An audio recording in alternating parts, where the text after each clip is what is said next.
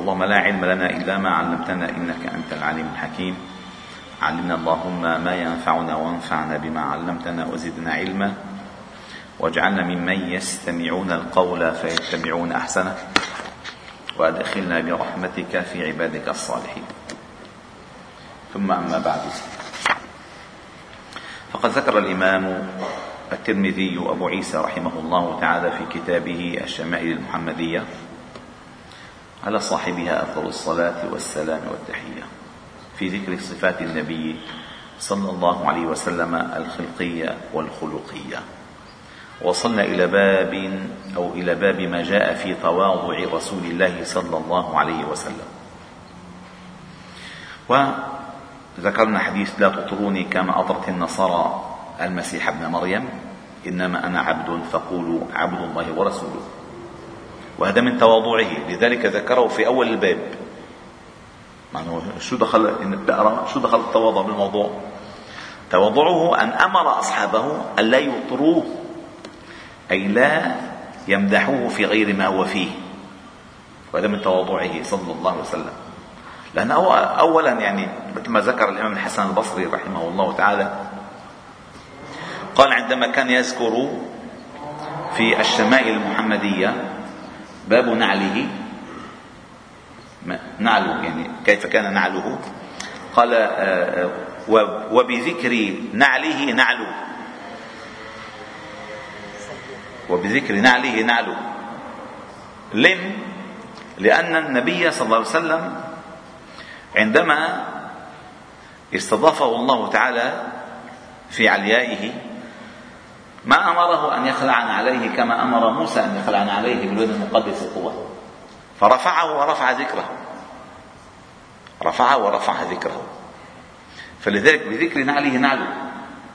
وكل ذكر وكو ألم يقل الله تعالى ورفعنا لك ذكرك؟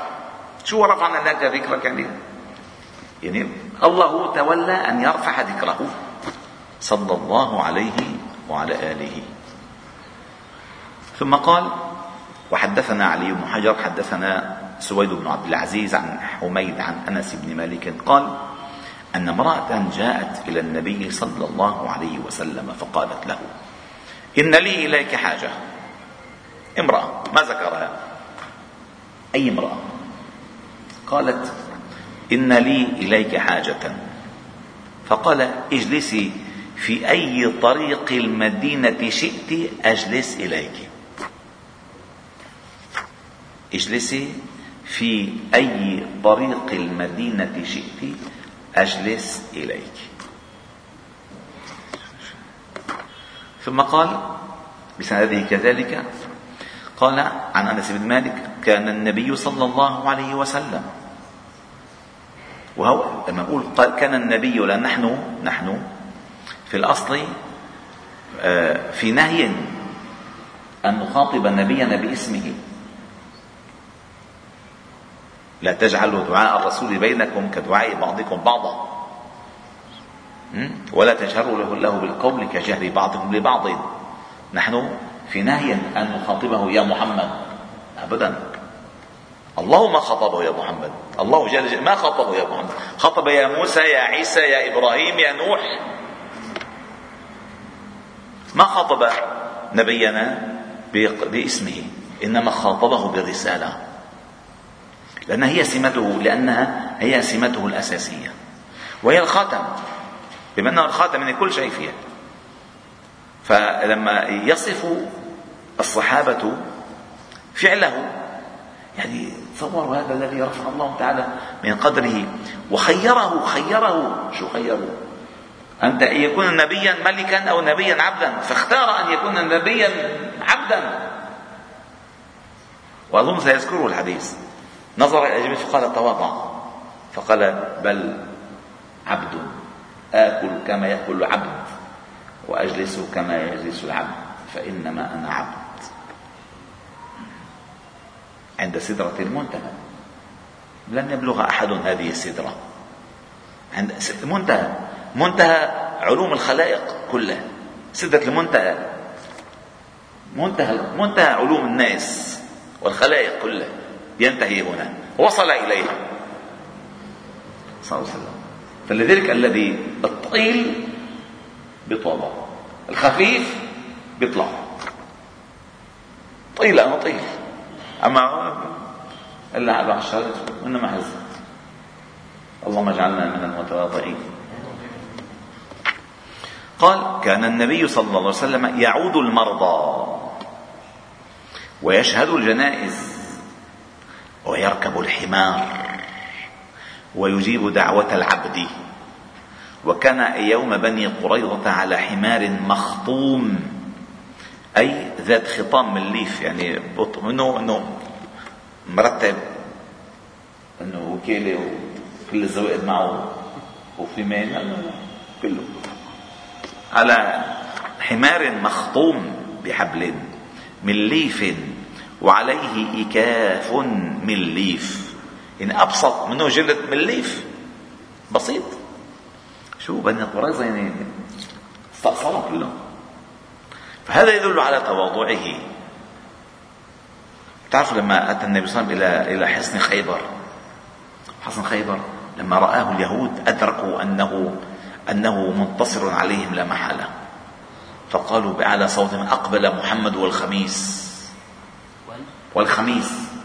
بمعنى والخميس أي بجيشه كان يطلق على الجيش لفظ خميس لأن الجيش كان يقسم خمس آه، فرق. القلب والمؤخرة والمقدمة والميمنة والميسرة. هذه فرق الجيش. فكان هلا صارت صارت مسخرة. هلا بالخميس. وين الخميس؟ خمسه بعيونهم ما في خميس. ما في خميس للأسف. للأسف. فقال وكان يوم بني كان يعود المرضى. إذا قيل له فلان مريض يعود. ويشهد الجنائز. حتى مرة كانت امرأة سوداء تكنس المسجد. هي بتنظف الجامع. نظف آه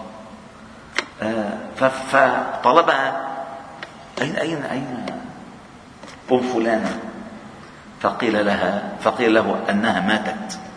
فقال ولم لم تخبروني؟ ليش خبرتوني فذهب فصلى على قبرها.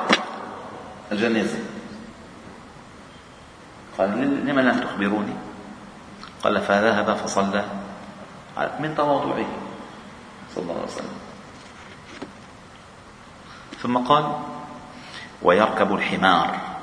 مثلا واحد ماشي طالع بالسيارة مشي وصف على الميناء. ها؟ ما؟ والله بروح مشي ولا بروح معك ليش يا أخي؟ ليش؟ الإنسان الذي يعرف قيمته فعلا قيمته تبقى إن ركب حمارا أو ركب فرسا إن سكن كوخا أو سكن قصرا. القيمة تبقى كما هي. لا ترتفع القيمة بالسينية ولا بتهبط إذا كان لبس ثياب عادية ما بترتفع القيمة. وإذا ارتفعت القيمة في عيون الناس من يظن أن أن الإنسان يرتفع بهذه القيمة فهو بالأصل إنما ما له قيمة. وقلنا قلنا سابقا أن أخطر شيء في الحياة أن يعيش الإنسان بعيون الآخرين. أن يعيش الإنسان بعيون الآخرين. يعني أن لا يرى نفسه إلا بعيون الناس. كيف شايفيني أنا منيح؟ من قال ذلك؟ القصد أن الله هو الذي يراك. ألم يعلم بأن الله يرى ولتصنع على عيني؟ تجري بأعيننا. هذا القصد. هذا الأصل واصبر لحكم ربك فإنك بأعيننا. فعندما تعلم أنك لك مكانة من عين الله أي من رعايته ونظره ومعيته ومعونته ومدده. وتوفيقه فلا تسأل.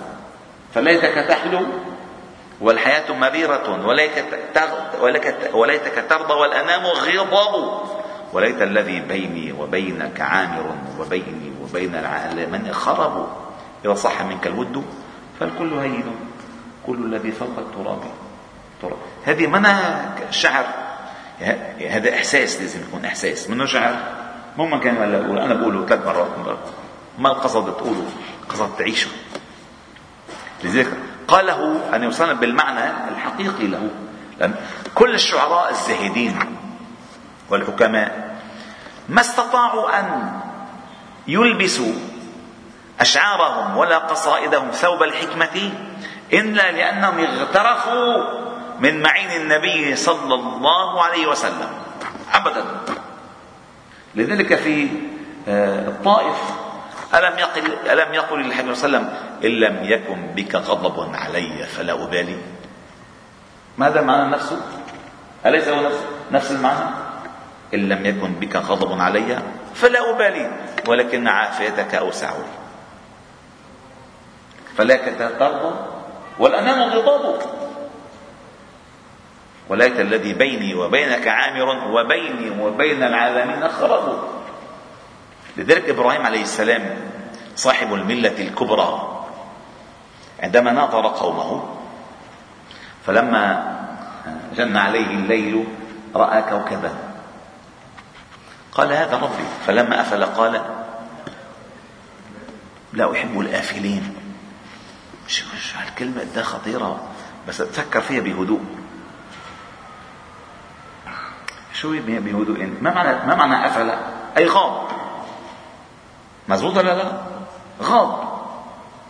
طيب كيف يمكن أن تعبد من يغيب؟ من يغيب عنك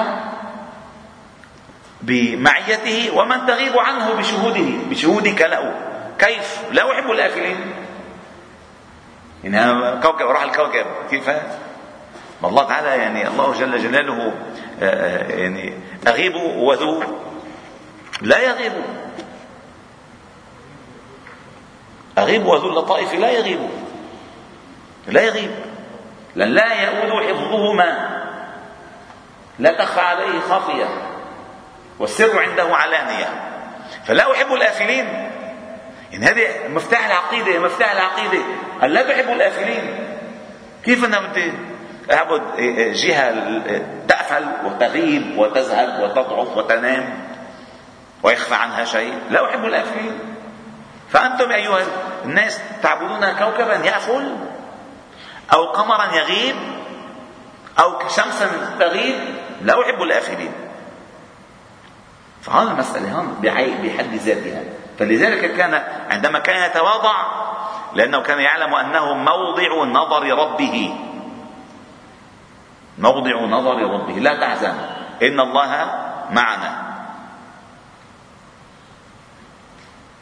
قال إنكم إنكم مدركون. قال كلا. إن معي ربي سيهدين معي. إبراهيم عليه السلام. وموسى عليه السلام. وعيسى عليه كل الأنبياء.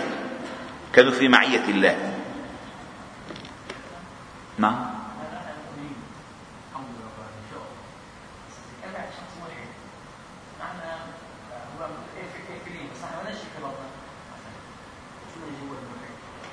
ابعث لي ابعث لي عندي ابعث أنا أجيب لك معي مشان نشوف شو كيف كيف نفهمه نعم. وكان يجيب دعوة العبد.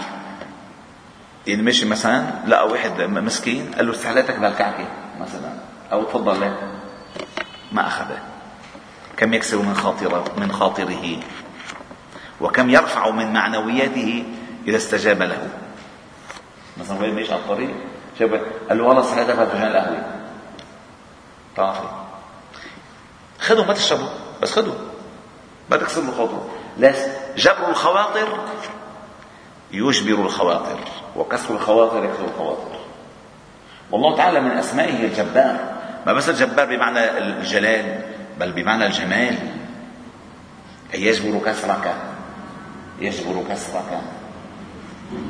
إذا جبرت كسر الآخرين. ثم قال وكان يوم أو كان يوم يوم بني قريظة على حمار مخطوم بحبل من ليف وعليه إكاف من ليف. ثم قال وحدثنا واصل ابن عبد الأعلى الكوفي بسنده عن أنس بن مالك قال كان النبي صلى الله عليه وسلم يدعى إلى خبز الشعير والإهالة السنخة. الإهالة السنخة هي كل دهن يؤتدم به. مثل ما بيقولوا هذا الفطير الفطيره خبز الفطيره بيدهنوها شو بيدهنوها زبدة أو سمنة أو زيت أو اللي هو.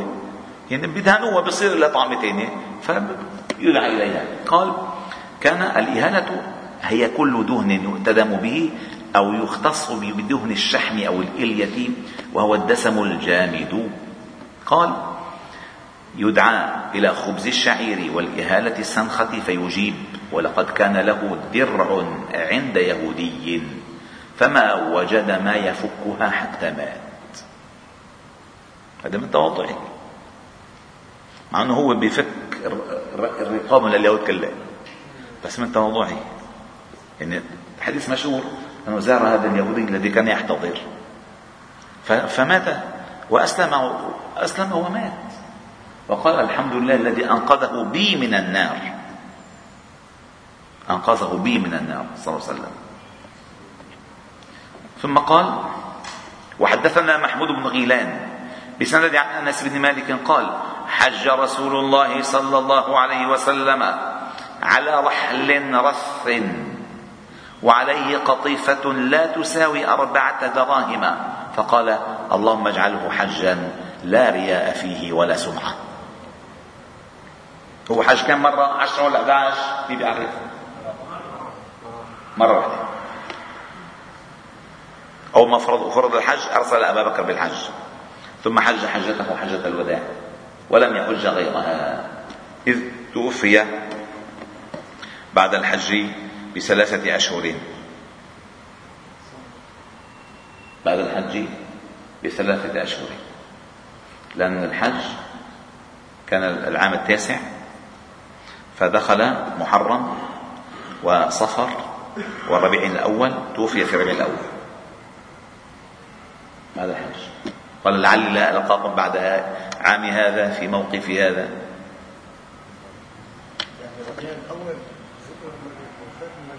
نعم.